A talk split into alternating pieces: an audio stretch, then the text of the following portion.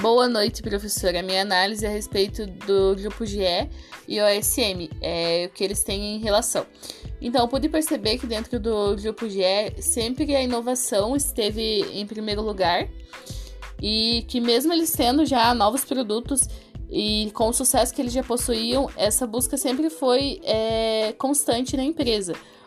Através dos cinco passos que ele explicou, também pude perceber que a agilidade e apostas que, é, que eles têm é bem importante, porque a agilidade nos processos que eles desempenham, né, para não fazer com que a empresa perca tempo, e as apostas que eles fazem.